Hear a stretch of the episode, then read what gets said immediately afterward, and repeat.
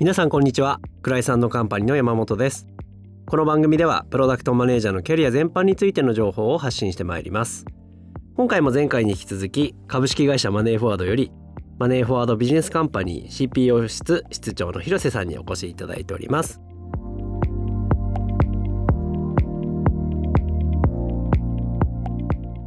広瀬さんよろしくお願いします。広瀬です。よろしくお願いします。前回の1回目でですねこの CPO 室の、まあ、主目的はあくまでも ERP のところ横串を刺すことだと。で、まあ、サブとして育成あとは採用のところあったっていうふうにお伺いしたんですけども今ではこう広瀬さんがその必要についてそっちのところも、まあ、おそらくメインミッションとしてやられてるんじゃないかなと思うんですが実際問題この CPO 室がまあできて組織化されて広瀬さんがここに就任されたことで現場の方、まあ、特に PM の人ですよね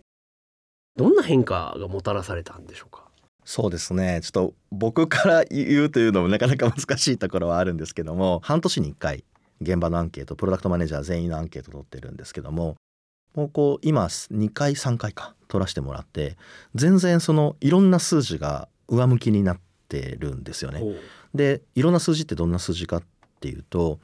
例えばプロダクトのロードマップの共有会みたいなこと一つとってもなんか今まではその片手間でイベントを開催しなんとなく動画にしてなんとなく配信するっていうやんなきゃみたいな感じ、ね、そうそうそうでしかも片手間でちょっと空いてるプロダクトマネージャーがお手伝いしてそれを配信するとかっていう感じだったんですけどもあの僕がもう専任として今実はプロダクトオプス部っていうプロダクト作りのオペレーションをしっかりと標準化したり共通化したり最適化したりっていう部も作ってそこの部長もやってるんですけどその顔でこうビジネスの人が見やすいようにまとめ直すだったりとかあと時間配分とか細かいこと言うとしっかりと最適化するだったりとかアンケートを取ってその運営自体を改善するとかっていうのをどんどんやらせてもらってたりするので一つ一つのイベントとか一つ一つのコンテンツのクオリティがかなり上がった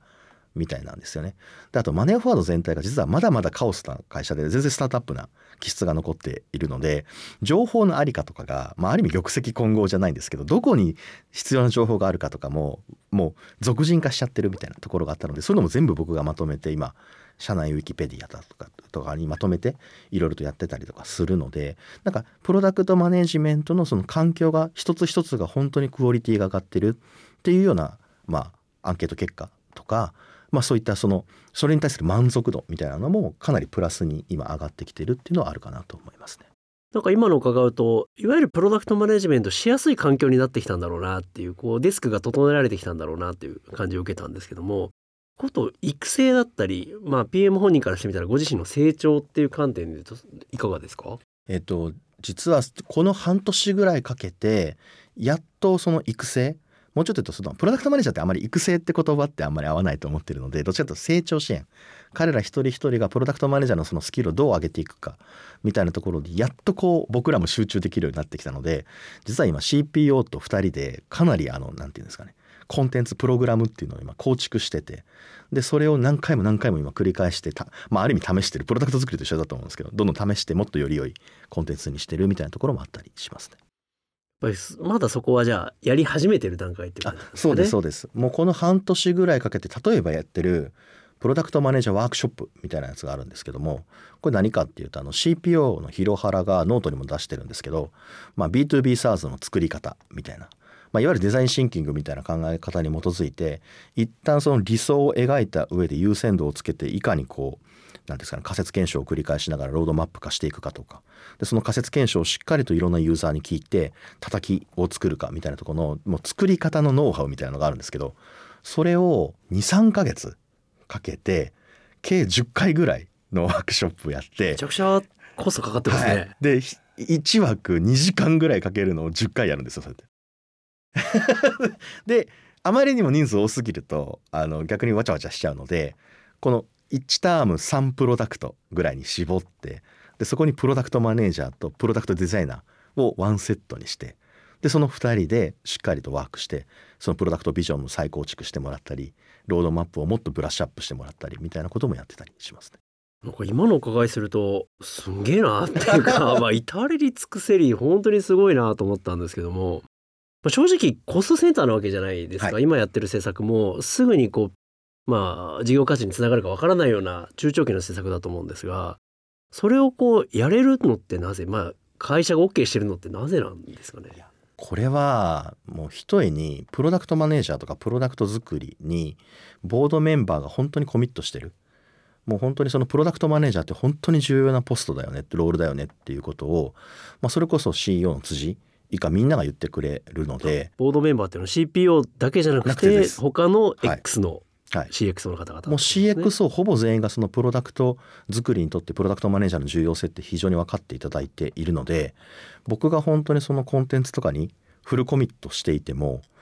なんか何のこうなんていうんですかね違和感を感じられないというかむしろどんどんやってほしいっていうふうに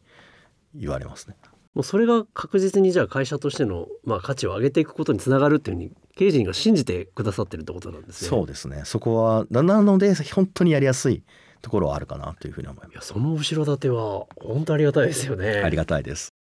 これまでこここれまでここまでね会社としてコミットしてるくれる経営陣とかそういう専属の組織があるって珍しいですよね。いやすごく珍しいと思いますしコミットしてますって言う会社さんは結構あったりするんですけどそれをこうちゃんと組織作ってそこに時間をかけるっていうことを求めてくれるって実際にそこまでこう形として出してくれるっていうこれなかなか見ないですよね。ちょっと組織論的な話にもなっちゃうんですけども、まあ、全ての会社がこれをやるべきではないですしやれるところやれないところって当然あると思うんですけども、どういう、まあ、規模感なのかなある意味プロダクトの種類なのかもしれないですけど、どういう会社だったらやった方が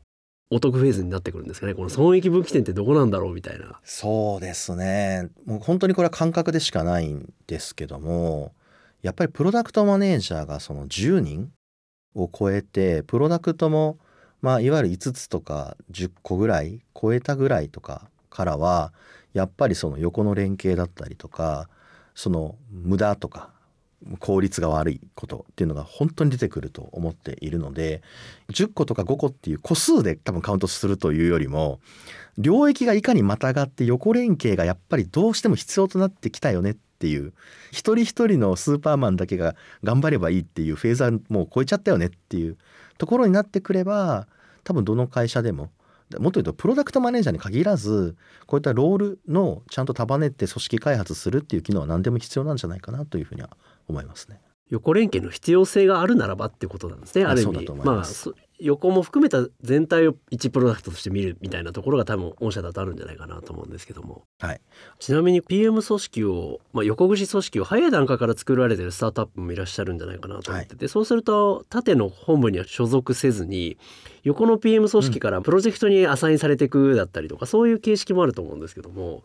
それだとどうなるんですかね？とうちはもうあえて兼務にしてるんですね。でその一番の理由っていうのはその先ほど少しだけお伝えしましたけどマネーファードカンビジネスカンパニーっていうのは約10個ぐらいの本部に分かれています。でその10個ぐらいの本部の中にはもちろん本部長がいて事業責任を負ってる事業責任者なんですけどもやっぱりこの事業責任とプロダクトマネージャーって絶対に密に連携しなきゃいけないと思うんですよね。なんかプロダクトマネージャー室から来ました広瀬ですみたいな感じでなんか業務委託じゃないんですけどもちょっと来ましたみたいな感じの距離感だと絶対ダメだと思っていてもっと言うとその本部の一員であるっていう状態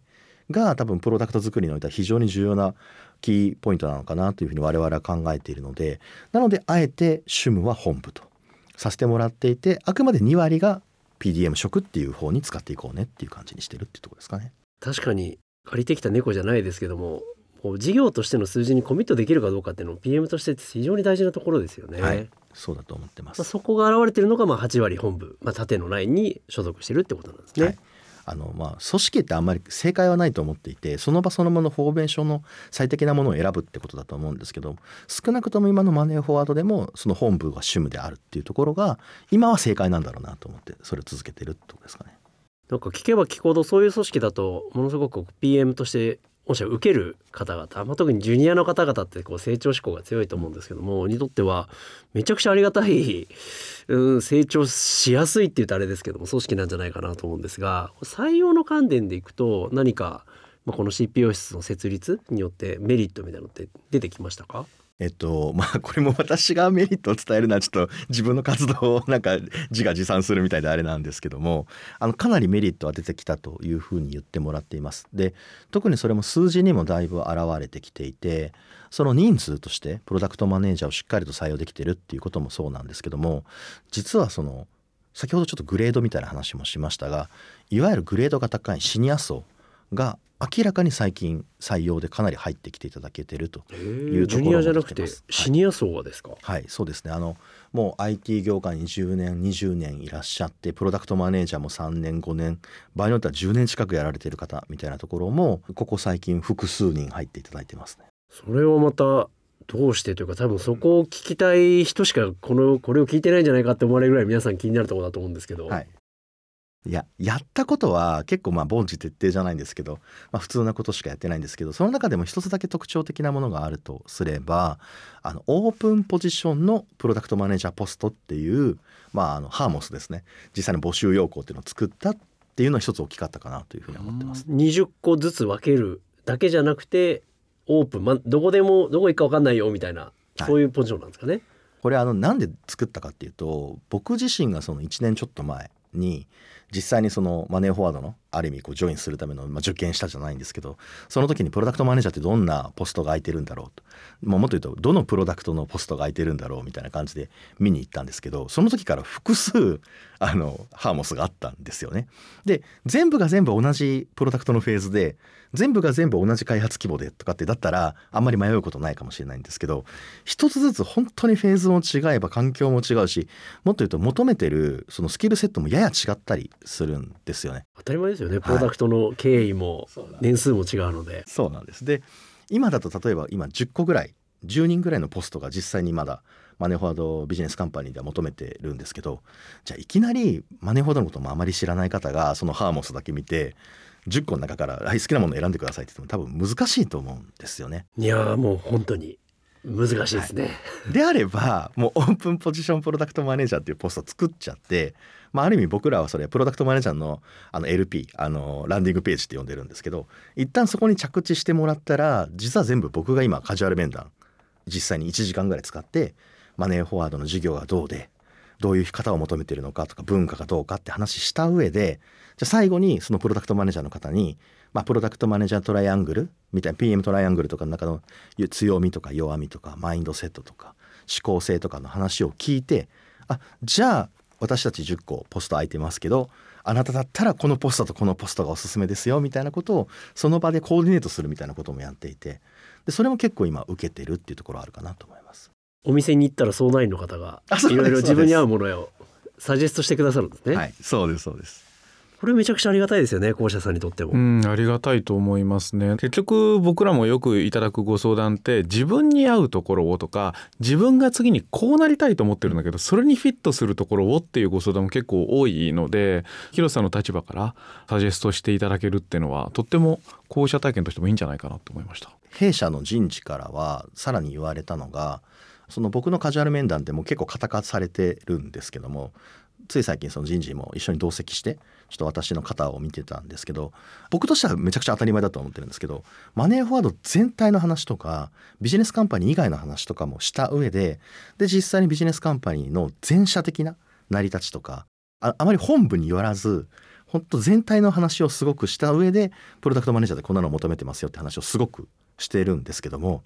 その僕がこの活動をやるまでって今までどうだったかっていうと各本部でそれぞれでプロダクトマネージャー募集していたのであくまで本部の話が主だったんですよね。でこれってめちゃくちゃ当たり前のことだと思うんですけどやっぱりあのマネーフォワードにジョインしたいって思うわけだって別に本部のことっていきなりこう解像度が高い話されても逆に分かりづらかったりするじゃないですか。でそれがあの本部だとでもしょうがないんですよねそこしかこうやってないので。でそれを全体的な俯瞰した立場でかつプロダクトマネジメントのことをそれなりに分かってる人間がちゃんとこう壁打ちしてくれるっていうカジュアル面談をやるとなんか全然その本部で個別にやってた時とは違うっていうのは人事にもすごく言われましたね。ちなみに広瀬さんはビジネスカンパニー所属ですけどビジネスカンパニーのオープンなんですか？それともマネーフォワードのオープンポジションなんですか？実はビジネスカンパニーのオープンなんですけど実は裏であのホームカンパニーのプロダクトマネージャーの責任者とかともつながっているのでその方が 2C も実はちょっと興味あるんですよねって言われたら僕からトスアップするようにしてます。えー、大丈夫ですか？これ言ってビジネスカンパニーの人から怒られないですか？え大丈夫 ちゃんとあの Slack でちゃんとチャンネル作ってあの人事入れてやってますのでそこは大丈夫です。いやでもこういう方々が企業の窓口に出てきてくださると本当にありがたいなと思っててあの我々エージェントサイドからしてみると多分一企業一広瀬さんがどこも欲しいんじゃないかなっていうふうに 感じました。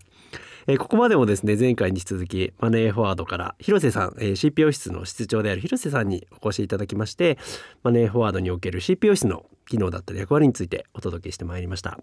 えー引き続き次回も広瀬さんにご登場いただきますので、えー今後も聞いていただければと思います。それではご清聴いただきましてありがとうございました。ありがとうございました。ありがとうございました。